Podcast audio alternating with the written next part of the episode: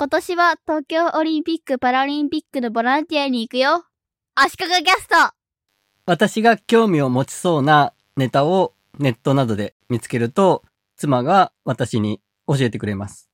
先日も海外の女の子たちが AirPod を片耳ずつ交換してなんかやってる動画を見せてくれたんですね。その動画を見ても今一つピンとこなかったんですが、それを紹介して日本でツイートしていた人は AirPods を片耳ずつ交換して Google 翻訳の音声読み上げ機能を使い友達と会話をするという今までにない新しいコミュニケーションスタイルがティーンによって誕生してるとコメントしていました。翌朝、ツイッターを見ていたら、Mac お宝鑑定団でも紹介されたみたいで、みんながすごいと言い出してたんですね。iPhone と AirPods のセットを2セット用意して、お互いの AirPods の片方を交換して、それぞれの iPhone で翻訳した結果を相手に聞かせるということなんですが、これ iPhone1 台の Google 翻訳で音出してやればいいじゃんということになりますよね。そこが音を出したらいけない空間だったらという設定だとしても、お互い画面を見ながらテキストでやり取りすればいいだけの話ですよね。で、元ネタのアメリカだと思うんですけども、女の子たちの動画に戻るんですが、これ TikTok に投稿されていた動画なんですが、How to have conversations in class と書いてあることに気づいたんですね。最後の in class というのを最初見逃していて気にしてなかったんですけど、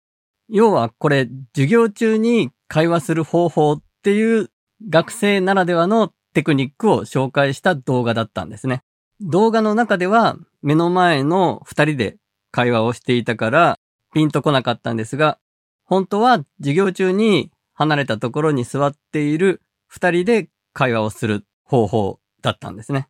じゃあテキストでのチャットとどう違うかという点ですが、チャットだとスマホに通知が来る。なんか来た。画面を見る。と2ステップ必要なのに対し、片耳ずつ AirPods を交換して、スマホの音声読み上げを使う方法だと、いきなり音声が聞こえてくるから、ワンステップでいいわけですね。返事はテキストで打って、音声読み上げさせないといけないので、まあ、机の下とかでこそこそやるんですかね。日本の昔の女子高生は、ガラケーの点キー入力で、机の下で画面を見ずに入力できたらしいんですけど、iPhone のソフトウェアキーボードではさすがにそれは無理だと思います。なお、この動画の中の女子学生が音声読み上げに Google 翻訳を使っているのは多分たまたまで翻訳機能は一切使っていなくて読み上げるためだけに使ってるんですね。動画に入っていたテキストをざっくり日本語にすると授業中に会話する方法。AirPods の右か左を交換する。Google 翻訳に何か入力する。そして音声読み上げする。これが4つのステップで、あと小さい文字で違うクラスの人とやるのが超おすすめとありました。ということで、アメリカの多分女子高生の授業中に会話する方法を考えた。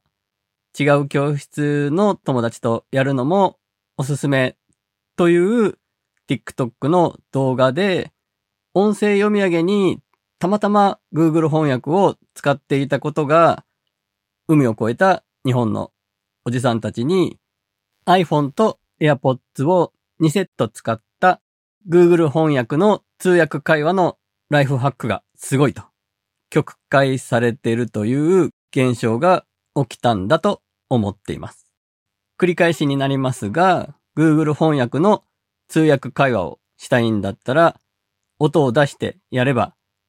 AirPods 2セット、iPhone 2セットなくても iPhone 1台で済みますし、動画の中の女の子のようにテキストを打って音声を読み上げなくても直接喋れば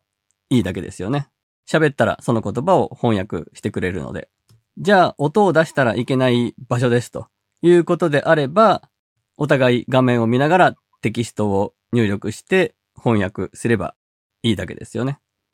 ということで、海外ティーン女子の AirPods で授業中会話する方法が日本では変な風に伝わっているという話でした。